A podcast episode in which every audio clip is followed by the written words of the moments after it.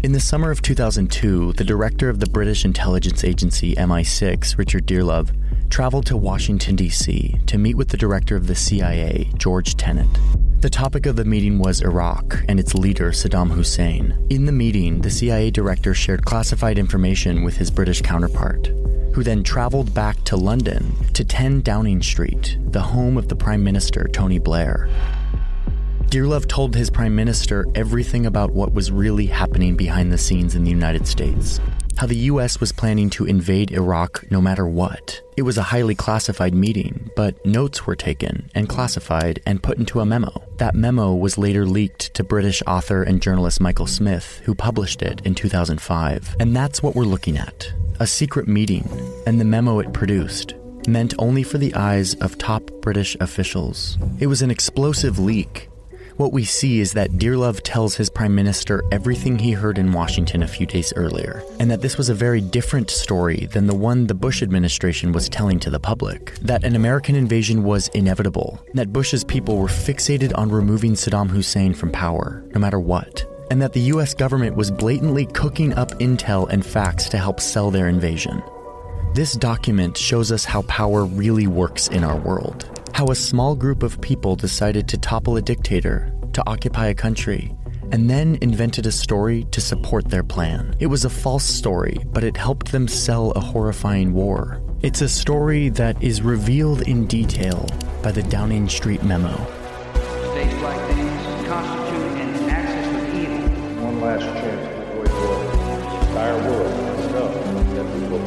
Take whatever action is necessary on September the 11th, enemies of freedom committed an act of war against our country. The United States military has begun strikes against Al Qaeda terrorist training camps in Afghanistan.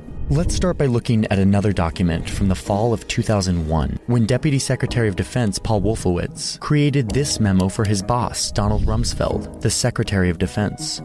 This was just 10 weeks after the attacks that changed the course of history, but this document wasn't about that.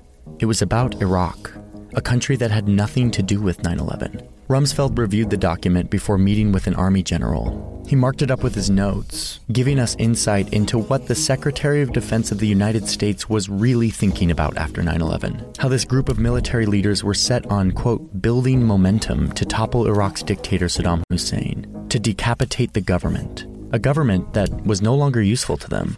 Saddam Hussein had been a useful client to the United States, especially in the 80s when he was waging a war against Iran, an enemy of the United States. But those days were now over. Saddam had turned into just a troublemaker in the region, creating instability that could threaten the U.S.'s easy access to oil. Two hours ago, Allied air forces began an attack on military targets in Iraq and Kuwait. This conflict started August 2nd when the dictator of Iraq invaded a small and helpless neighbor. And in many ways, Iraq was an old mess in need of cleaning up. A mess that Bush Sr. had failed to resolve during the first Gulf War. Iraq was supposed to disarm itself after that war, but had kicked out the UN weapons inspector teams. But that wasn't the main reason why, right after 9 11, these guys were talking about invading Iraq. A bigger reason is that these leaders wanted to remind the world who the global superpower was. They needed to after being brutally attacked on their own soil. A non US friendly regime like Iraq couldn't be allowed to stand in a post 9 11 world. Or, in the words of Rumsfeld himself, hours after the towers fell, quote, we need to bomb something else to show that we're big and strong and not going to be pushed around. Iraq and its leader was that something else. And now Bush and his advisors were looking at a plan to make it a reality. But how to start the war? Could they tie Saddam Hussein to something that Americans feared, like 9 11 or anthrax? Or could they tell a story about weapons of mass destruction? What other countries could they bring in to support their invasion? And of course, the most important consideration, Rumsfeld jots it here at the end they would need an influence campaign. They would need to sell the war. And when should they begin? How about right away? Iraq continues to flaunt its hostility toward America and to support terror. Three months later, the president was telling the world that Iraq was one of a group of evil countries that the U.S. must oppose in the global fight against good and evil. States like these constitute an axis of evil. The price of indifference would be catastrophic. By the summer of 2002, this idea that Bush's advisors had scratched down after 9 11 was developing into an official policy. That handwritten influence campaign to sell the war was now in full swing. There is no doubt that Saddam Hussein now has weapons of mass destruction. The Iraqi regime has been free to pursue the development of weapons of mass destruction. We know they have weapons of mass destruction. There isn't any debate about it. And this is exactly what the head of MI6 told Prime Minister Tony Blair at his house in the summer of 2002 after meeting with the CIA in Washington. It's what we see in the Downing Street memo that there was a perceptible shift in attitude in Washington, and that the U.S. invasion of Iraq was now seen as inevitable, and that they were now fixing intelligence around a decision that they had already made, and that the U.S. wasn't really planning to work with the UN. They didn't want weapons inspections or getting UN approval for military force. And crucially, the head of the MI6 tells the Prime Minister that these Bush people aren't really thinking much about the aftermath of such an invasion. What is inevitable is not regime change, it is disarmament of weapons of mass destruction. This memo wasn't supposed to be seen by anyone but just a few, and that's why we can learn from it. It serves as one of the most potent pieces of evidence that the Bush administration was maneuvering two very different stories. Their private story about the need to remove a dictator to project US power, which was in stark contrast to the public story that they had to tell to sell the invasion. Their influence campaign. Any country on the face of the earth with an active intelligence program knows that Iraq has weapons of mass destruction. Because they knew that if they were really going to sell this war, they would need to convince not only the American public, but also Congress, and at least partially the international community. What we learn in the Downing Street memo is that they had settled on two main focus points for their story that Iraq has weapons of mass destruction, and that they're also working with the masterminds of 9 11. Not long after this meeting between MI6 and the CIA, Bush and his allies ramp up their influence campaign to sell their war. We've learned that Iraq has trained Al Qaeda members in bomb making, poisons, and deadly gases. The sales pitches to the American people for an invasion of Iraq were made with absolute certainty certainty that Iraq had WMDs. He had agreed, and the UN had agreed, that they would he would not have a WMD program. We know he does have one. Certainty that they wanted to use them against Americans and American allies. Simply stated, there is no doubt that Saddam Hussein now has weapons of mass destruction, that he is amassing them to use against our friends, against our allies, and against us. Certainty that Iraq was harboring terrorists. And Al Qaeda terrorists escaped from Afghanistan and are known to be in Iraq. And certainty that Iraq was working on obtaining nuclear weapons. Iraq's state controlled media has reported numerous meetings between Saddam Hussein and his nuclear scientists, leaving little doubt about his continued appetite for these weapons. And these speeches were working. By the fall of 2002, Americans were in favor of an invasion of Iraq by just a narrow majority. But there was just one problem that all of these statements were lies.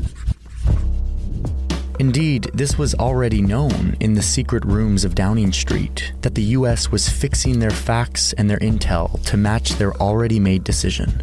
Iraq's supposed links to Al Qaeda were based on one interrogation of a guy whose testimony lacked, quote, specific details, and who was intentionally lying about it to mislead his interrogators. Bush and his allies knew this. It was clearly documented back in February of 2002.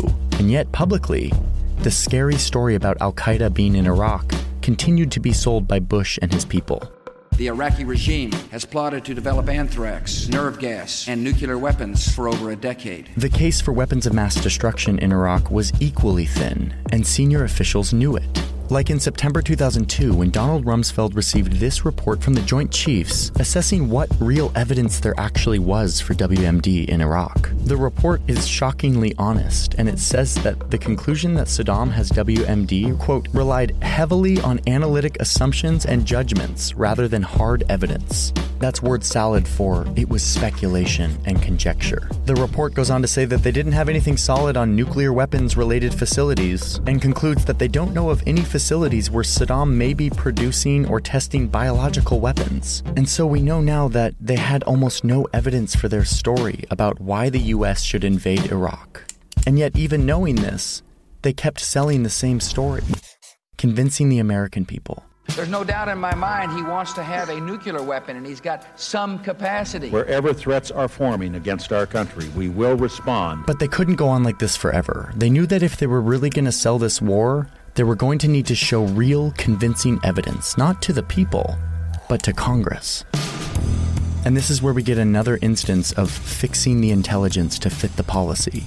It came in September 2002 when President Bush asked Congress to give him the authority to invade Iraq. In response, Senate leaders requested an immediate national intelligence estimate, which is a report from the entire intelligence community meant to help Congress make informed decisions. This could be really bad for Bush and his allies.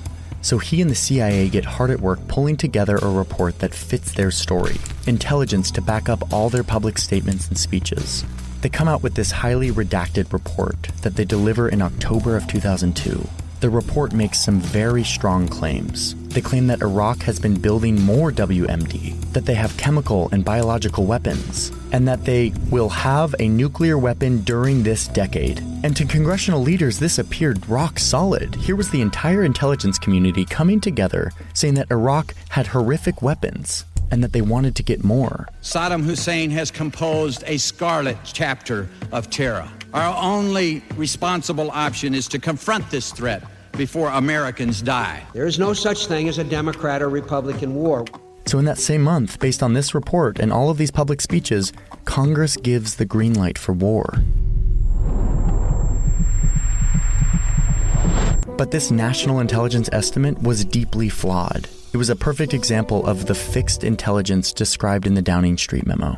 It was put together in less than a month, totally rushed, the report had been plagued by groupthink and directed by political pressure, with the Bush administration pushing analysts to deliver a report that matched their conclusions that they had already come to months earlier. And they did this using very old intelligence. The CIA hadn't had any human assets on the ground for years, so their report wasn't even based off of anything after 1998. But it didn't matter. Bush and his allies had successfully sold the war to Congress and the American people. But there was one last hurdle. It was the international community, which would mean they would have to face the UN process that they apparently had no patience for. Iraq has answered a decade of UN demands with a decade of defiance. So it's November 2002, and in response to the rising tensions between Iraq and the US, the UN Security Council passes this resolution, 1441. It was a measure that was meant to give Iraq a final opportunity to comply with weapons inspections, to show the world that they had fully disarmed and had no weapons of mass destruction. Bush and his allies saw this as an opportunity. If they could somehow show that Iraq wasn't complying with this new inspection process, this resolution implied that they would be justified in invading the country. Their long desired war would be on. But they had a problem, which is that Iraq and Saddam Hussein were complying with the weapons inspections. Over the course of four months, UN weapons inspectors searched Iraq from top to bottom. They were led by Hans Blix, the former head of the International Atomic Energy Agency. They conducted over 900 inspections at over 500 locations. And they didn't find anything. No WMD, no biological weapons, no nuclear weapons programs. Iraq has, on the whole, cooperated rather well. Access has been provided to all sites we have wanted to inspect universities, military bases, presidential sites, and private residences. Hans Blix did find two things that were important. First, they did find some ballistic missiles that the UN says have an effective range that makes them illegal, so they would need to be destroyed by Iraq. And second, there were some chemical weapons that the Iraqi regime said cannot be accounted for. But Blix insists that this does not mean that they have these weapons. It just means that they need more time to work out the accounting situation.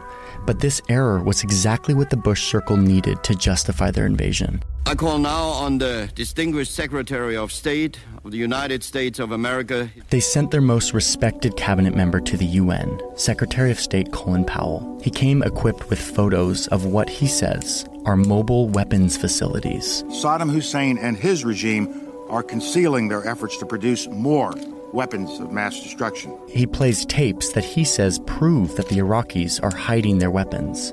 We evacuated everything to make sure it was not around when the inspectors showed up. And then he says that this is solid evidence that shows that Iraq is violating the UN resolution that told them to disarm. This whole thing contradicts what the UN weapons inspectors had found in their hundreds and hundreds of inspections. They bulldoze the process and say they have justification to invade. My colleagues, we have an obligation to see that our resolutions are complied with. They've got the American public on board, they've got Congress on board, and now the UK is in lockstep.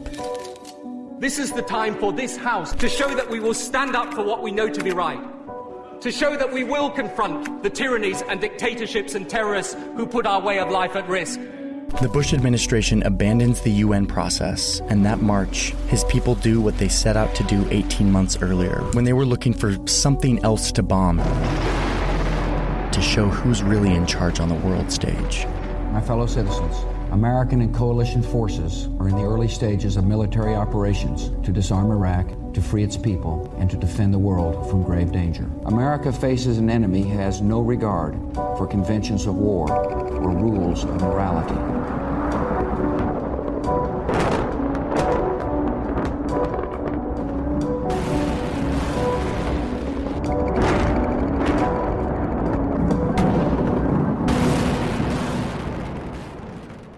Bush's war took the life of an estimated half million Iraqis and thousands more who fought for their country. And over the course of a decade occupying Iraq, no weapons were found, no nuclear facilities, no mobile weapons labs. In fact, it seemed like Iraq had dismantled its nuclear program back in 1991 and the rest of its chemical and biological weapons just a few years later. After the invasion, the US never allowed the UN inspectors back into the country to help with their search. The US would never find a way to link the Iraqi regime to Al Qaeda or to anthrax. Colin Powell, the Secretary of State, who played a major role in selling this war to the international community, would later say that he regrets his part in starting the war deeply that some of the information I presented, which was multi source, was wrong. Hans Blix, the chief weapons inspector for the UN, would comment later that year that it is sort of fascinating that you can have 100% certainty about weapons of mass destruction and zero certainty about where they are. We may never know what was in the heart and minds of these senior leaders, whether they truly believed their own lies, whether they felt justified in the choices they made. But what we can learn from this story is how these leaders behaved when they thought no one was watching, when they thought they could tell a compelling story to the public while having a totally different set of motivations, and how, with enough fear and enough deception, you can lead an entire society into an unprovoked war, changing the course of history in the process. Our economy is in recession, and the civilized world faces unprecedented dangers Yet the state of our union has never been stronger.